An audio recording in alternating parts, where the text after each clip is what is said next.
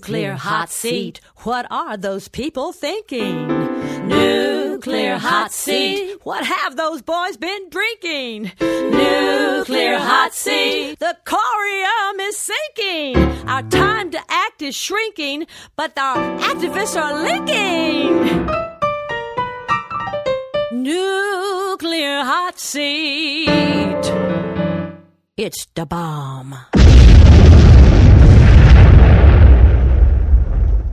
Welcome to Nuclear Hot Seat, the weekly international news magazine keeping you up to date on all things nuclear from a different perspective. My name is Libbe HaLevy. I am the producer and host, as well as a survivor of the nuclear accident at Three Mile Island from just one mile away. So I know what can happen when those nuclear so called experts get it wrong. This week, we focus on the Diablo Canyon nuclear reactors in Northern California and the recent announcement by Pacific Gas and Electric that they plan to shut down these earthquake fault adjacent reactors by 2025 and replace them by renewables. Sounds good. We'll find out how good it actually is. We talk again with Linda Seeley of San Luis Obispo Mothers for Peace and then with the inimitable Harvey Wasserman of Solartopia and so much more. We discuss the issues, the weaknesses of the agreement, and the deep politics churning behind the scenes. Both of these activists have been on the front lines of this issue for over 40 years, so they bring to the discussion a depth of understanding along with a knowledge of where the bodies are buried. Plus, our ever cheeky numbnuts of the week, the nuclear reactor duck and cover report, and more honest information than anyone in England thought about before voting for Brexit. All of it coming up in just a few moments. Today is Tuesday, June 28, 2016, and here is the week's nuclear news from our perspective. Last week, as Nuclear Hot Seat was already in production and actually almost done with production, we learned that Pacific Gas and Electric had entered into an agreement that it would be closing the Diablo Canyon nuclear reactors, yay, at the end of their current licenses in 2024 and 2025, eight and nine years from now. Mm, less than yay, but okay, that's where it stands for now. PG&E also said that they would replace the energy from Diablo Canyon with renewables. This settlement confirmed expert testimony submitted by Mothers for Peace in 2015, which PG&E disputed at that time, that the power from Diablo Canyon can easily be replaced with solar, wind, wave, and geothermal energy. We spoke with Linda Seeley about the upcoming meeting with the California Lands Commission, which is scheduled for today, June 28, 2016, which offered the hope that the shutdown of the nuclear reactors could be moved up to as early as 2018 and 2019. The two featured interviews that we have today focus on that issue, and that's the best way for you to gain this information. They'll be coming up in just a few minutes. Also on Diablo Canyon from fukuleaks.org, researchers with that respected archive and website have discovered that Diablo Canyon may have leaked significant radioactivity in recent years. Unusual spikes were discovered on the U.S. Environmental Protection Agency's RadNet monitors at the Bakersfield, California station in late 2014 and early 2015. FukuLeaks pulled multiple years of back data, including data prior to the Fukushima Daiichi disaster, to confirm that these spikes were indeed unusual for this station. They then found that the spikes correlated with activities at Diablo Canyon. We're going to have a link up so that you can take a look at the charts yourself and check out the numbers. It will be at nuclearhotseat.com under this episode, number 262. That's where we will also have a link up to an article about earthquake dangers at Diablo Canyon worsened by fracking. But if you think we're done with Diablo Canyon for this week, wait! There's more! Nuclear hot seat, nuclear hot seat, nuclear hot seat, numbnuts of the week. Amazing what a billionaire can buy. The pro nuclear workers at Diablo Canyon have been traveling to that meeting at the California Lands Commission in Sacramento, and they're going in style. Chartered air conditioned bus, three meals a day provided, entertainment, Brazilian martial arts lessons, morning yoga and calisthenics, swimming, crafts, campfire, sing alongs, and s'mores. They call themselves a march but in order to march, you gotta, well, march. But these guys are getting bused to locations where they then walk for 3.8 miles one day, 2.8 the next, and hey, the last day, two whole miles. Oh man, what a grind. That's not a march, it's a stroll. Trusted from somebody who ran a marathon. They get side trips, lectures, tree climbing, music. Shoot, this is summer camp for adults. Everything fully paid for, including their salaries. No vacation time required. Well, who wouldn't want to demonstrate for nuclear under these conditions? And of course, it all ends with, as they so smarmily listed it on their itinerary, pack the room at the Lands Commission meeting. What really hurts is how these deluded ignoramuses don't even understand what they are doing. A statement on their website shows the extent of their ignorance. It reads, we won't be able to look our future grandchildren in the eyes and tell them that we did all we could to safeguard their future and protect clean energy unless we do. Now, that sounds like something that you or I or any one of us would write. Except these people are talking about protecting nuclear. That's their idea of clean energy. And of course, when they talk about grandchildren, they actually expect to have them and that they're healthy. And they do not understand the disproportionate way that women and children, especially girls, and fetuses, and the reproductive system is damaged down to the DNA by nuclear radiation from these bombs and tea kettles. While I never want to be able to say to anybody regarding nuclear, I told you so, to these smug tools of the 1%, I think it only appropriate that I wish that they would have a choking fit on their s'mores.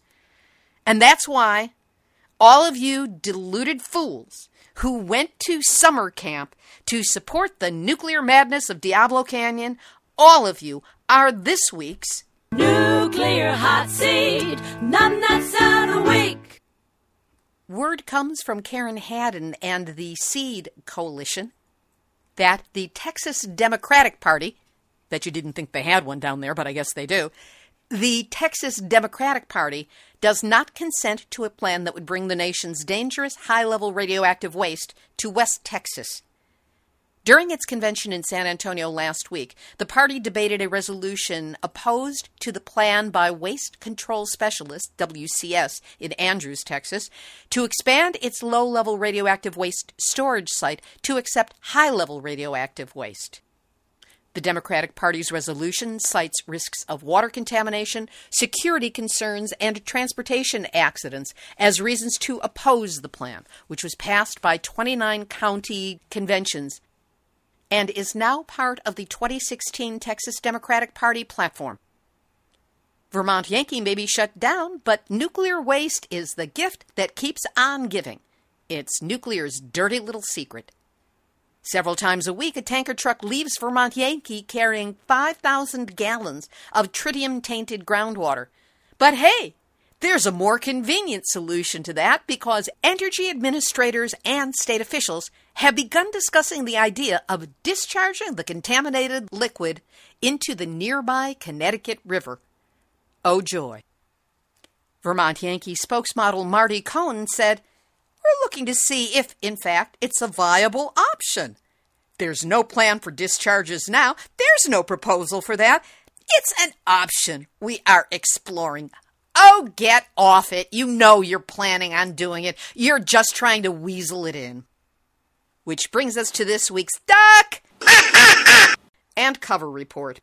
We've got our ducks in a row, and the line is long. At Entergy's Fitzpatrick in New York on June 24th, It was the start of a doubleheader. First, a full scram smacked it down from full power to zero because of reactor recirculation pump degradation. Then on June 26 at Fitzpatrick, an oil spill was reported even though the thing was at zero power. The main turbine lubricating oil was leaking out. And how well does your car work when it's leaking oil? Grand Gulf in Mississippi on June 25th. An automatic reactor scram due to a turbine trip, taking it from 99% power to zero. Just smack on the brakes when you're going 100. See what that does for your car. Exelon's Clinton in Illinois on June 24th. Secondary containment was declared inoperable and the loss of secondary containment is reportable as an event or condition that could have prevented fulfillment of a safety function needed to control the release of radioactive material. Entergy's Indian Point in New York on June 24th shut down due to leaking weld. And that's this week's Duck and Cover Report. Over to Japan, where on Tuesday, June 28th, TEPCO said in a massive understatement that a power outage had halted some systems. Dig through the article a little bit and you learn that an alarm sounded at 3:40 a.m. on Tuesday, and that's when workers found a unit that filters radioactive cesium from contaminated water had shut down. Oops, also affected was cooling equipment for an underground ice wall, aka the saltwater slushy, which is still being set up around four reactor buildings in a bid to restrict the flow of groundwater beneath them. An epic, ongoing fail and money sink. But TEPCO said no abnormalities were detected with this equipment or in the surrounding environment. Of course, there were no abnormalities, just three melted down wrecks of nuclear reactors, 600 tons of missing plutonium laced fuel, and the saltwater slushy. Nope, no abnormalities here. Just another day for TEPCO. Then there's TEPCO's admission of a highly contaminated water leak from a water storage tank on June 26. All beta nuclide density was reported at 96 million becquerels per cubic meter. And remember, this kind of tank has unwelded joint parts, which are vulnerable to leakage. The life of the tanks is reported to be five years. It's been five years since Fukushima, and these tanks have been up almost that long. Can't wait to see what happens next. The recently restarted Oi power plant in Fukui Prefecture registered two alarms indicating trouble with electric power cables between late Saturday and early Sunday. No glitches have been found, and the utility, Kansai Electric Power Company, has tried to fob off the problem as a radio signal that monitors the connection conditions of the cables was temporarily interrupted due to an unstable atmosphere. BS, BS, BS. Define unstable atmosphere. Is it a breeze? Is it a tornado? Or is it just the ongoing problem of nukes? The Japanese researchers who published the frequently quoted study of the mutational effects of Fukushima's radiation on blue butterflies have gotten their research grant withdrawn. Thanks a lot, Takahashi Industrial and Economic Research Foundation. In England, the UK's Brexit vote is being labelled as the final nail in the coffin for an 18 billion pound project to build a new power station at Hinkley Point. This, according to Paul Dorfman, an honorary senior research fellow at the Energy Institute, University College, London. Dr. Dorfman said, How is France going to invest in the UK if the UK is no longer part of the Union? He went on to say, Not only that, but the French nuclear industry has huge financial problems, and unions are screaming that they don't want Hinkley Point. And in Mexico, didn't know Mexico was a nuclear country, but there you have it. A used fuel storage installation at Laguna Verde Nuclear Power Plant has been built in a mere 16 months instead of the three years that it's supposed to take. You never want to speed build at a nuclear facility.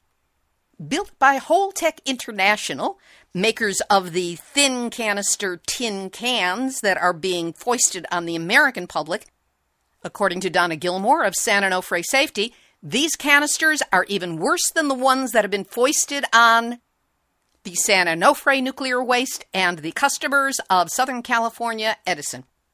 Que lastima. We will have our featured interviews in just a moment, but first, my ongoing thanks to all of you who help support Nuclear Hot Seat. Whether you choose to buy the show a cup of coffee, what I call the Starbucks donation, choose to make your Starbucks donation a monthly recurring donation, or you are able to contribute something larger. Everything counts towards covering our expenses, and as always, the kind words you share help keep me in good heart. So, as we move into year six of this international show, please help keep Nuclear Hot Seat going as a show you can depend upon for verifiable nuclear news, slam bang interviews, and a whole bunch of anti nuclear attitude.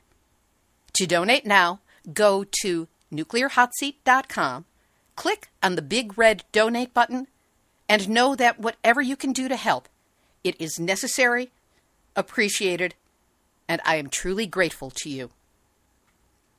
Activist shout out.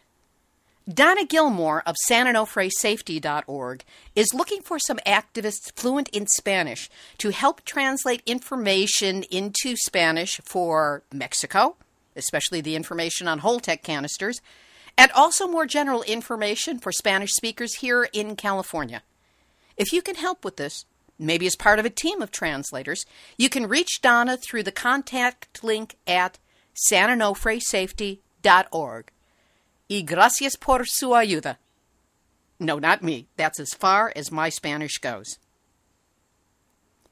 Both of this week's interviews focus on Diablo Canyon and the announcement by Pacific Gas and Electric last week that they would be closing that two reactor nuclear facility at the end of their licenses in 2024 and 2025.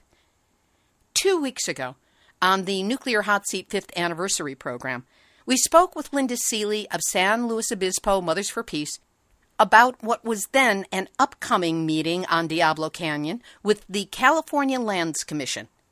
There was a real chance for forcing the shutdown to take place by 2019, not having to wait until 2025.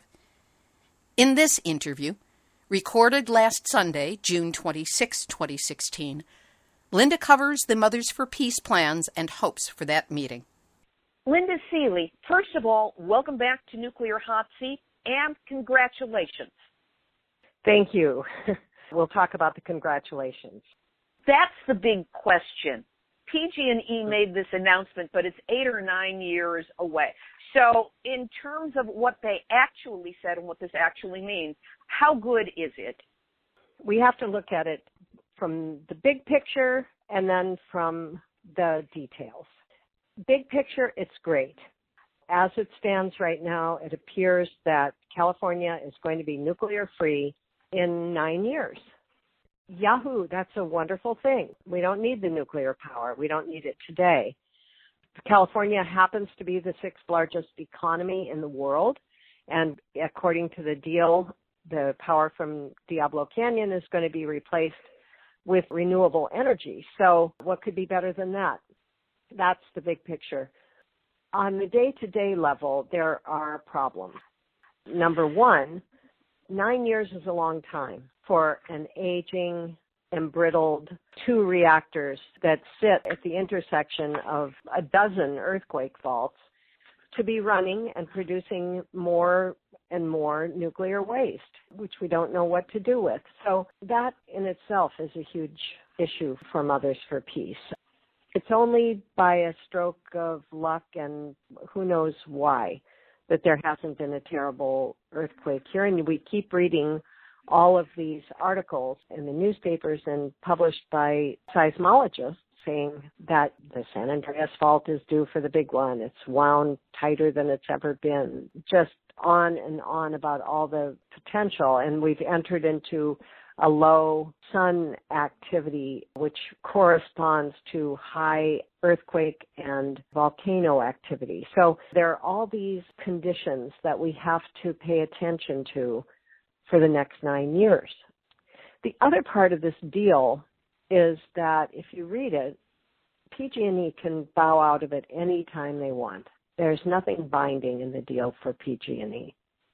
So that's another worry because as you know, PG&E is on trial right now in San Francisco for their San Bruno catastrophe that killed eight people, blew up what 38 houses and injured 67 people. Remind us of the nature of that accident.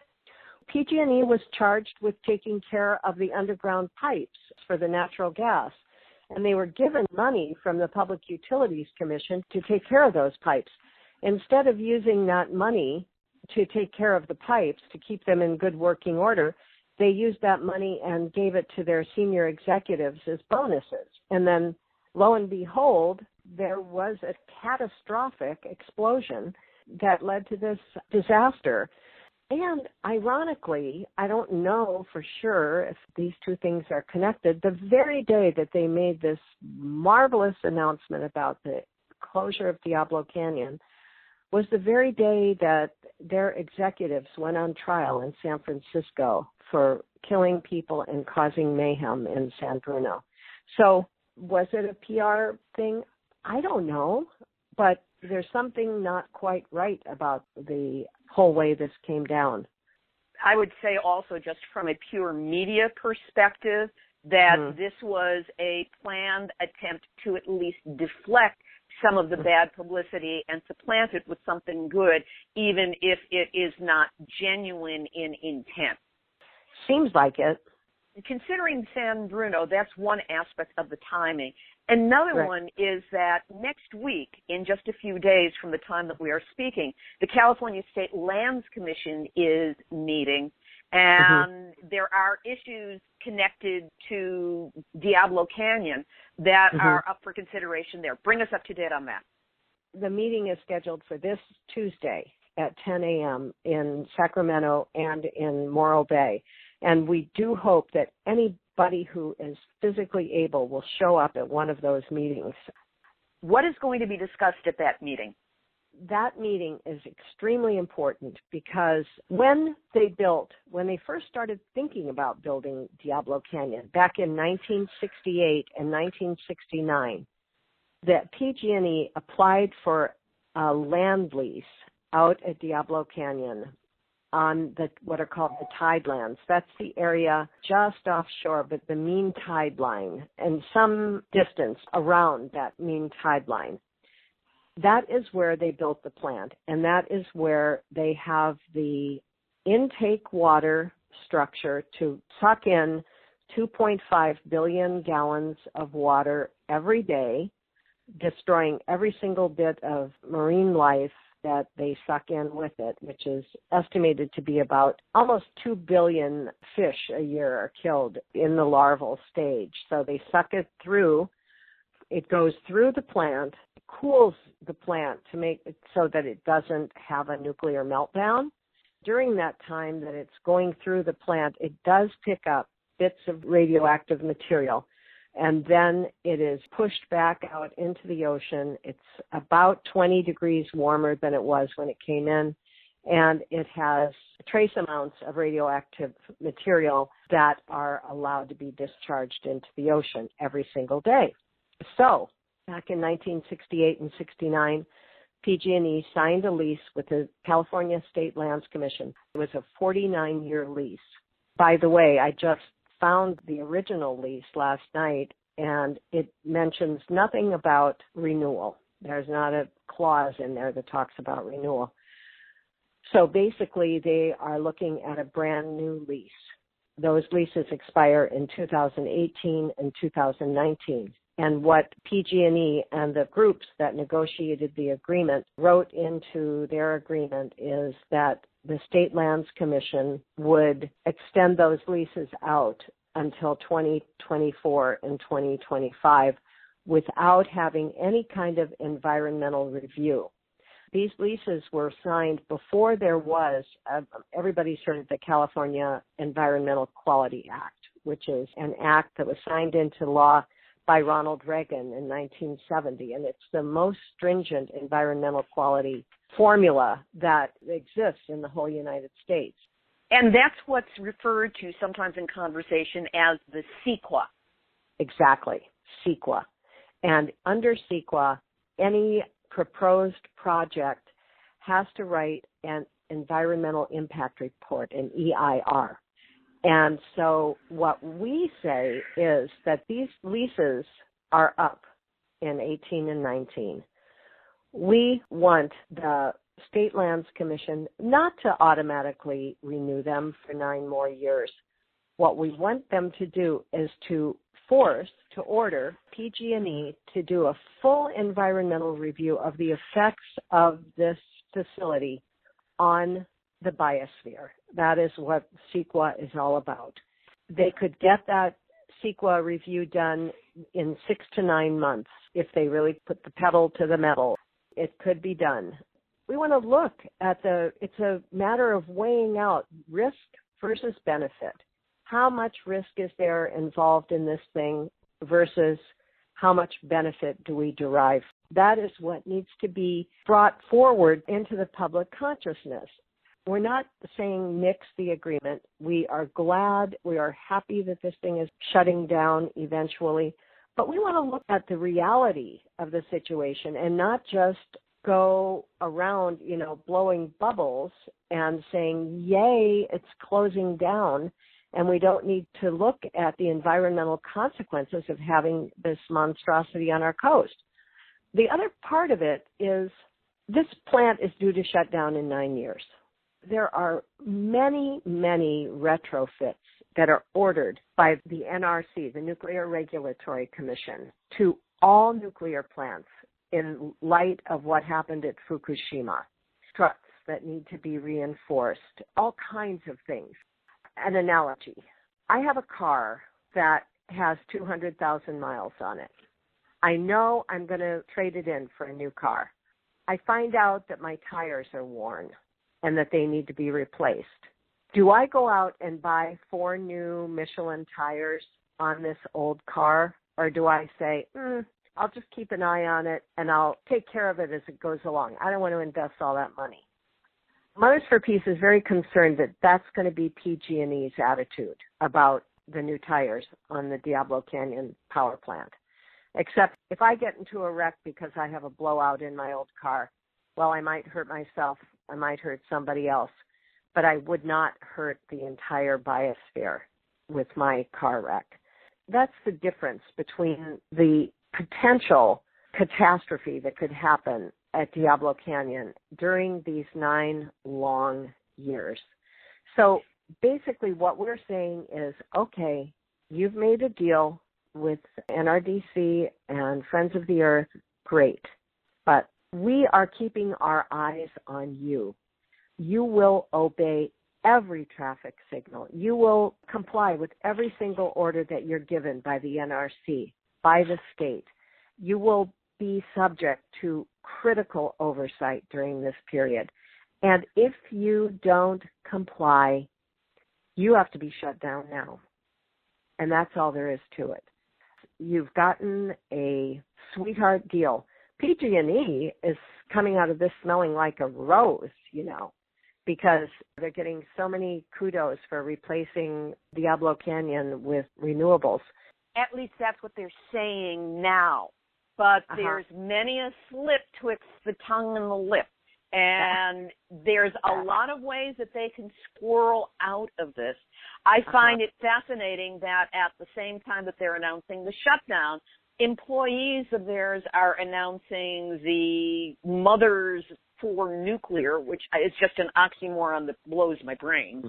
That is happening, and there's also a lot of other action to create this nuclear is wonderful and make it look like a grassroots campaign.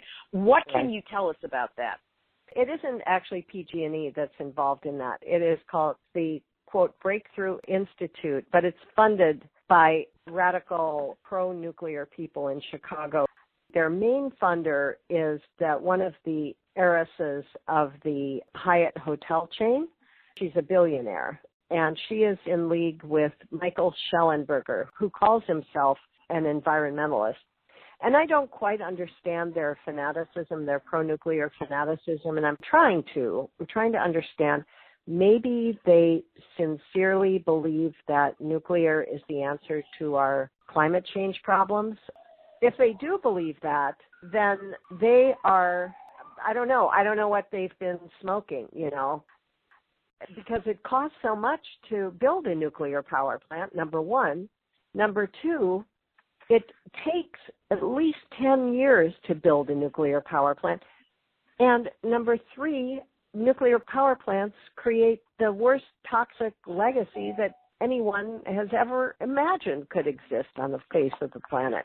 And so, in order to build the number of nuclear power plants that they say they need in order to stop carbon in the atmosphere, maybe they do think that nuclear power is going to save the world from carbon dioxide in the atmosphere.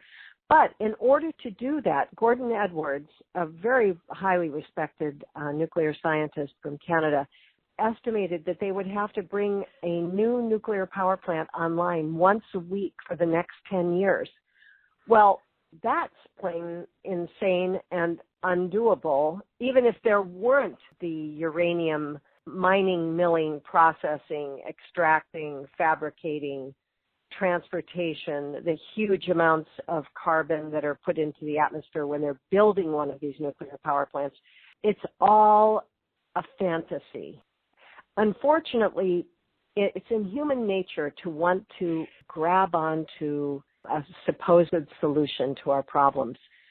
That we have put ourselves into a very, very complex problem, right smack in the middle of it, that is going to take a tremendous amount of creativity and collaboration in order to get ourselves out of this pickle. And the solution doesn't lie in building new nuclear power plants. It lies in looking at what our real renewable resources are, in putting rooftop solar on every house, on every building.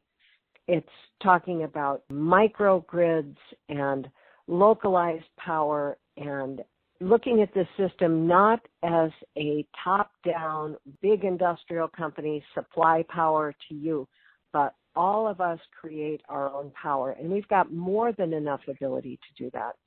Out at Diablo Canyon, they could put in wave power, which they are going to do. That could be put in sooner. They could do solar there. It's so sunny here in California.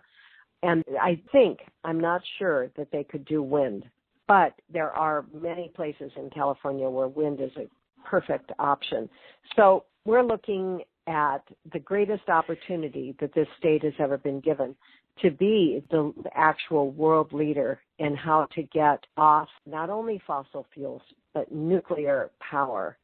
We're still going to have the problem of what to do with nuclear waste. That is a problem that does not have a solution. The longer that plant runs, the more waste we're going to have without a solution of where to put it. So it only makes sense. I'm not a scientist. I'm not a nuclear physicist or anything like that, but I am sensible. And it only makes sense to stop making a lethally toxic material if you have no idea what you're going to do with it once you've got it. That is plain crazy that they've allowed that to happen. And there's no solution in sight for that. So we're living in very interesting times. It's the Chinese curse. It really is. But I'm very grateful that we have this incredible network of people that are putting our heads together and our hearts together to look at this thing not through rose colored glasses, but with a clear vision of how we're going to approach. You know, we've got this wonderful end in sight. Diablo Canyon will be shut down. In the meantime, we have to keep their feet to the fire Number one, PG&E's feet to the fire. Keep the Nuclear Regulatory Commission's feet to the fire. Mothers for Peace isn't giving up on the NRC, by the way, because we're the only people who have access to the NRC. We are the official legal intervener in matters pertaining to safety and the environment at Diablo Canyon with the Nuclear Regulatory Commission. So we're part of all the proceedings at the NRC having to do with Diablo Canyon there's going to be a lot going on at the NRC between now and 2024. And we will be there with our attorney, Diane Curran. Hopefully, you'll be able to cut down that period of time either through a ruling by the State Lands Commission. Perhaps mm-hmm. there's an angle with the Coastal Commission. I've heard that there are other possibilities there. But right now we're talking about at the outside in a non-binding way, PG&E has said they will shut down in eight and nine years. Right. But maybe we can move it a little bit sooner. If people who are listening to the show wish to do something to support Mothers for Peace and support the earlier shutdown of Diablo Canyon, what can they do and where can they go? First of all, they can write letters to the State Lands Commission. They're going to be accepting comments, I believe, for 30 days after the meeting about Diablo Canyon. So everybody will have a chance to make their opinions heard. That's number one. Number two, keep up with the issues. Mothers for Peace has a very, very active web page that changes practically daily these days. We will keep people notified about what's going on and where the opportunities lie to get this thing shut down sooner. Mothersforpeace.org. Thirdly, go to Mothers for Peace Facebook page. As things come in, we post them. We post dozens of things every day. We have to remember that we're part of a large, large community of groups, uh, coalitions who are trying to shut down nuclear power all over the world. One reason that the Breakthrough Institute is so interested in keeping Diablo Canyon open is because it's very symbolic all over the world because it was the largest civil disobedience action ever in the history of the entire United States took place at Diablo Canyon over years and years. And then it finally opened and it was thought of as a great win for the pro nuclear people. But now they're scared that it's going to be a great loss. And it is a great loss for the pro nuclear power people. So keep in mind that we are all connected with each other. This is a big movement. It's not localized. In order for us to make it through into a sustainable future for our children and our grandchildren and their grandchildren, and the plants and the animals and other forms of life. We have got to get through this hurdle. If we join with each other and support each other, it's all going to happen more easily, though it won't ever be easy. Truer words were never spoken. That was Linda Seeley of San Luis Obispo Mothers for Peace. Next, I spoke with Harvey Wasserman, who has been an anti nuclear, pro alternatives activist for more than 40 years. He writes regularly for a wide internet readership through EcoWatch, Solartopia.org, FreePress.org, and NukeFree.org, which he also edits. Harvey's articles also appear in Common Dreams, Counterpunch, HuffPost, BuzzFlash, and others, and his Green Power and Wellness show is heard online at prn.fm. Harvey Wasserman and I talked on Saturday, June 25th. Mazel tov with delayed gratification built in. Well, thank you. I mean, it's a good thing to see the idea that Diablo will shut in all the press. I have to say, Libbe, this is probably better for the global and national anti-nuclear movement than it is for shutting Diablo. The press has come out. The basic statement says that uh, Pacific Gas and Electric, one of our biggest nuclear utilities, has said that Diablo Canyon can be replaced with renewable energy, and that's a big deal. And it also, we have a, an agreement to shut a nuke that has sign-on from the union, and uh, that's a first. And it, uh, makes the so-called pro-nuke environmentalists look really silly and, and more marginal than ever.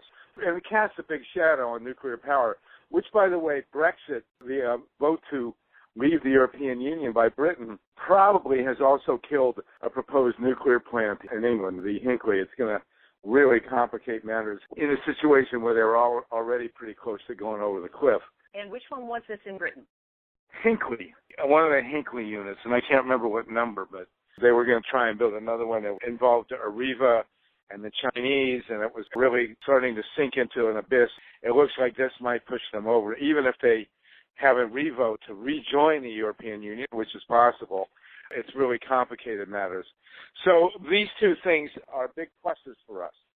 And if this deal actually results in shutting Diablo, which is unclear at this point, but the template, the whole formula of getting the utility to agree that renewables can replace a nuke, and you know they have done that. PG&E, they have come out and said that, and having the union sign on based on what's called a retain and retrain program, where they set aside a ton of money and took it out of the decommissioning fund, but nonetheless, it's a good idea. It all makes the pro nuke thing even more ridiculous. So on that level, it's a big victory. But with you being in California and me coming there, it's a really mixed bag for Diablo itself. And it's not clear how great it is for shutting Diablo, let's put it that way. There are a number of factors involved here that are not generally discussed. And I do have an article about this, as you know, at ecowatch.com. We will, of course, link to it on the website. Yeah. So first of all, PG&E is in really deep trouble for many reasons. One of which is they murdered eight people in San Bruno in 2010. They blew up their gas pipeline system, and it was very clear and very well documented that negligence was very much at fault. And so they are in federal court now, basically defending themselves on murder charges. The California Public Utilities Commission has already fined PG&E $1.4 billion for that explosion, and we're going to see now what happens in federal court. So this is, in a certain sense, kind of a plea bargain on the part of PG&E, and they're running ads all up and down Northern California saying, you know, we're solar, we're talking about all the solar they're doing, and blah blah blah. So they really have a big need to clean up their image. Secondly, and this is more important, on June 28th there will be a hearing in front of the California State Lands Commission on leases that PG&E was given in 1968 and 69. These are really old leases that allow them to continue to operate their cooling systems in state coastal lands. And in 1970, just after these leases were signed, that radical environmental governor Ronald Reagan signed the California Environmental Quality Act, which puts forward all sorts of requirements to do something like PG&E is doing at Diablo. Now they've escaped these requirements for 46 years, but these leases are about to expire in 2017 and 2018. And the Lands Commission is being asked to renew the leases without meeting CEQA, without meeting the environmental impact requirements that are put forward in the California Environmental Quality Act. They're claiming their grandfather. Now what they're going to say, based on this deal, is well, we're going to close the plants anyway so don't make us do what CEQA requires us to do. So it's very political. Now, we have pretty good sense that we're going to win at the State Lands Commission. It's Gavin Newsom, the Lieutenant Governor, Betty Yee, she's the state controller, and um, a guy named Cohen, who's the Chief Financial Officer. And uh, we were pretty sure that both Betty Yee and Gavin Newsom were going to vote to make PG&E meet CEQA requirements. Now, clearly, what the calculation is on the part of PG&E is to go in there and persuade at least these two commissioners to hold off on the requirements. And we don't want them to do that, obviously. We're pretty sure that if these requirements were put in place as a requirement in the leases, that PG&E would have to shut Diablo. In other words, shut it much sooner than is in their current timeline of eight to nine years. Exactly. Now, I think, I'm not positive, and I have not read the agreement, that Friends of the Earth and NRDC, the two groups that negotiated this, along with A4NR, a, capital, a California group, the two big ones, I think, agreed to not oppose their relicensing based on, on avoiding the CEQA. I don't think A4NR signed on to that, but certainly I didn't, and you didn't, and none of the other environmental groups in California signed on to that. The hearing is in Sacramento on June 28th, and it's a big one. I had Linda Seeley on the show two weeks ago to talk about the California Lands Commission meeting that was coming up. This, of course, was before the PG&E announcement. But when you say that these groups, the NRDC and also Friends of the Earth, have negotiated this, who gave them the power and do they honestly represent the interests of the California groups that have been fighting Diablo for so long, such as Mothers for Peace? Well, that's a good question. The Alliance for Nuclear Responsibility was involved with the negotiations.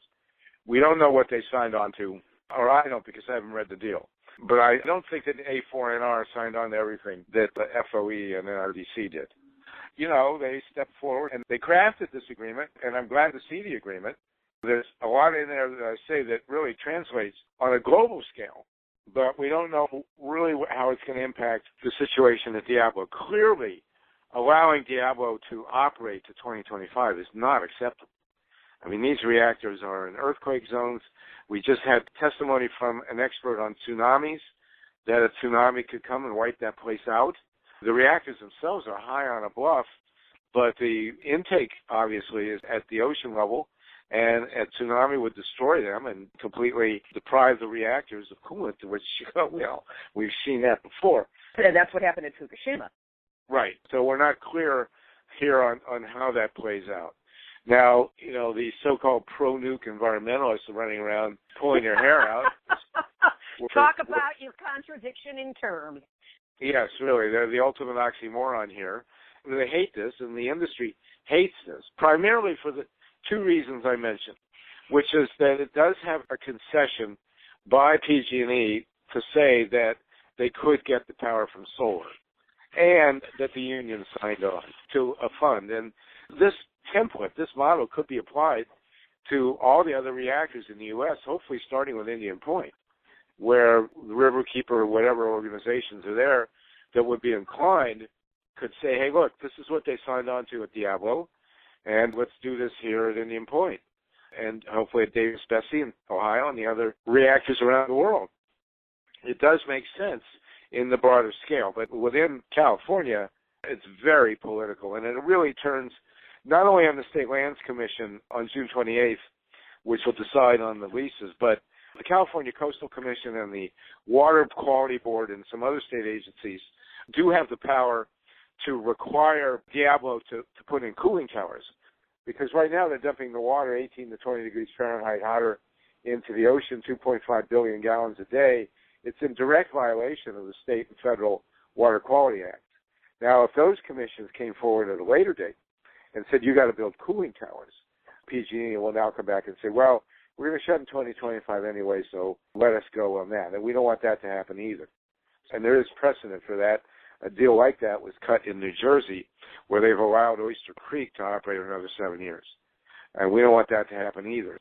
The flip side is if the Coastal Commission and the Quality Board, the Water Quality Board, and other state agencies hold the line and say to PG&E, you got to build these cooling towers right away, then it becomes a very interesting situation.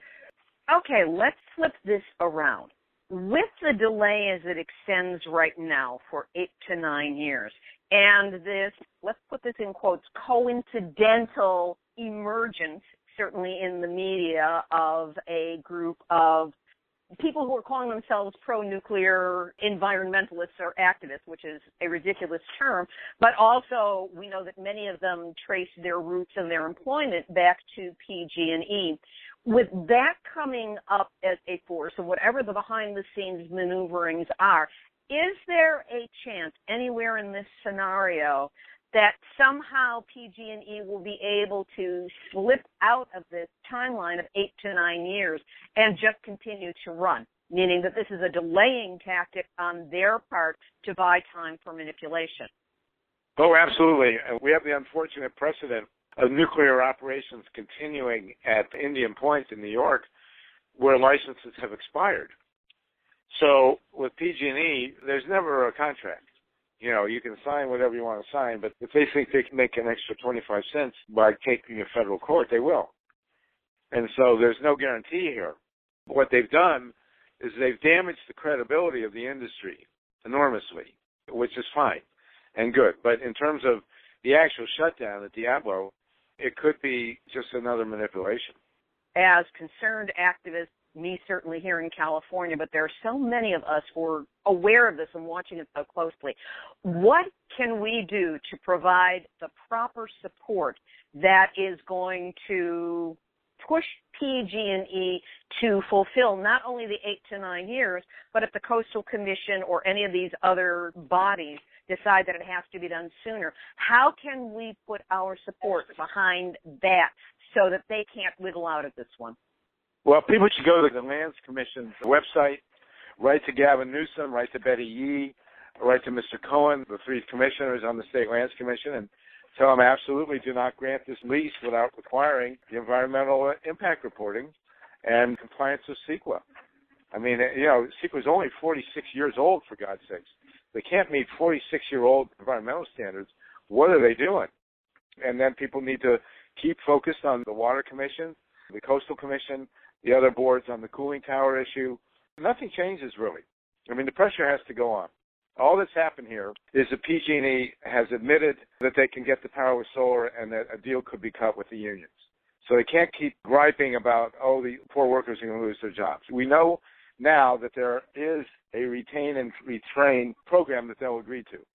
They can't keep saying, oh, no, we, we can't get the power. They've admitted they can get the power. The question now is, are they going to be forced to meet basic environmental quality standards, both within the CEQA and the water quality laws of the state and federal government? So really, the activist community needs to continue to focus just as we always have. Anything else you can think that you would like to add? Well, this is a great triumph. It's a baby step. You know, it's two steps forward, one step back. But this is a landmark situation because, as I say, they have agreed to a pattern, to a format that will work where all parties can come to agreement to shut a nuclear plant. Now they're playing around obviously with the dates. They're playing around with the license. They're playing around with CEQA. They're playing around with the water quality and many other issues. And the San Bruno trial is a factor. But all these things have come together, and, and it is another step up for us towards a solar powered, solartopia, green powered Earth. And I will continue to contend that Los Angeles will be the world's first solartopian megalopolis. And this will help us. If we take 2,200 megawatts of power from Diablo Canyon and fill it with renewable energy, it means a lot of those rooftops in LA are going to be covered with solar panels. And a lot of those pools are going to be heated with solar panels. And a lot of those homes are going to be taken down their wires. And uh, we will be transitioning to a renewable based economy much faster. And this gives us another step forward. It's a definitive step in terms of public relations, and uh, we have to tr- make sure it's also a definitive step in terms of actually shutting those two reactors. So we should celebrate and move ahead. Harvey Wasserman. You can learn more about Harvey's work at solartopia.org. And we'll have several links up to his articles and radio program on our website, nuclearhotseat.com, under this episode, number 262. Here's today's final thought, and it's not a happy one. As production was being completed for this week's episode, we received the news that the California Lands Commission has decided not to make PG&E perform an environmental impact review on Diablo Canyon. No CEQA. No nothing. The utility, the reactors are off the hook. And because there's no binding nature to the agreement made by Friends of the Earth and Natural Resources Defense Council with PG&E, despite all the PR announcements, the whoop-de-doo, and the media picking up the story, there is no guarantee that the utility won't figure out a way to extend the license on those two nuclear reactors or run without one for whatever made up reasons they choose. For the record, Mothers for Peace was not a party to this agreement, despite the decades of gut crushing work that they have done to shut that pair of nuclear reactors down. Hope and heartbreak. Hope and heartbreak. That's the nuclear news cycle. Such hopes that we had for getting Diablo Canyon shut down for real, maybe even by 2019. And then today's crushing blow. I guess a billionaire's billions can buy a lot of politicians and rustle up a whole bunch of muscle. What really hurts right now, and that I take personally, is that the headlines jamming the news cycle right now read Activists oppose closing nuclear site in nine years.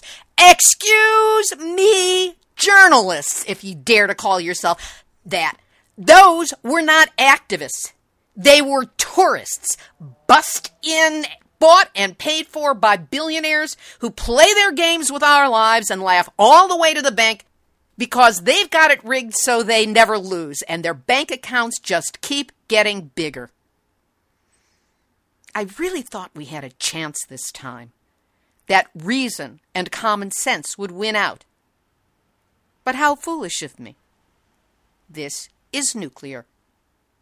Nothing makes sense except greed, manipulation, lies, fraud, viciousness, psychosis, and the progressive destruction of our biosphere.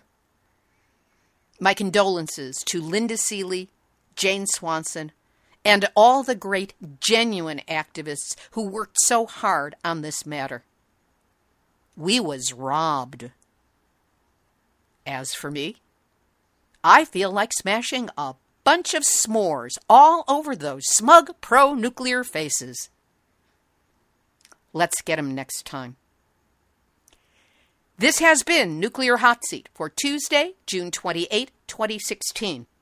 Material for this week's program has been researched and compiled from ENEnews.com, CalCoastNews.com, FukuLeaks.org, San Luis Obispo Mothers for Peace, Independent.com, Seed Coalition and Karen Hadden, VTDigger.com, ArtVoice.com, Tri-CityHerald.com, CBSLocal.com, DailyMail.co.uk, JapanTimes.co.jp, Fukushima Diary, and our friend Iori Mochizuki, jherod.oxfordjournal.org, miningawareness.wordpress.com, dailymail.co.uk, spokesman.com, the s'mores faced assholes at World Nuclear News, the Nuclear Regulatory Commission, and the elegant, informed, powerful, motivated, and extremely good looking activist community of Nuclear Hot Seat, who gather on our Facebook site to share their insights and observations,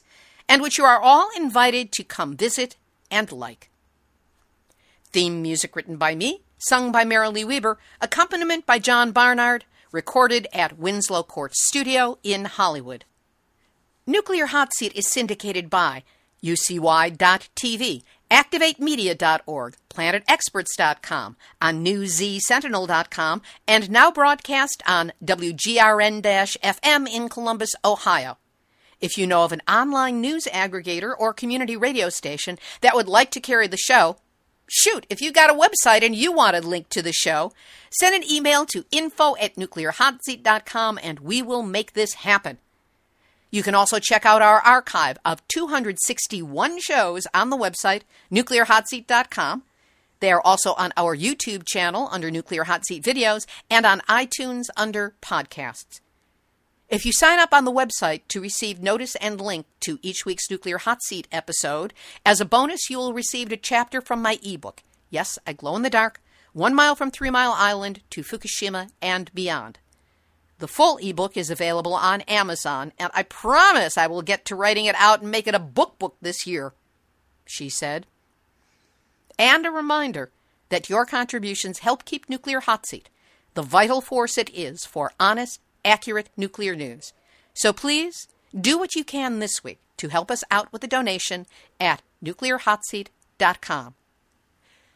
Nuclear Hot Seat is the activist voice on nuclear issues. So if you have a story lead, a hot tip, or a suggestion of someone to interview, send an email to info at nuclearhotseat.com. We are copyright 2016, Libbe HaLevy and Heartistry Communications. All rights reserved, but fair use allowed as long as proper attribution is provided. This is Libbe HaLevy of Heartistry Communications, the heart of the art of communicating Reminding you that Nuclear Hot Seat is now downloaded in 112 countries. We are international. This movement and those of us in it are not alone, and we are linking because we have all had our nuclear wake up call. So nobody go back to sleep because we are all truly in the nuclear hot seat. Nuclear hot seat. What are those people thinking? Nuclear hot seat. What have those boys been drinking? Nuclear hot seat. The corium is sinking. Our time to act is shrinking, but our activists are linking. Nuclear hot seat. It's the bomb.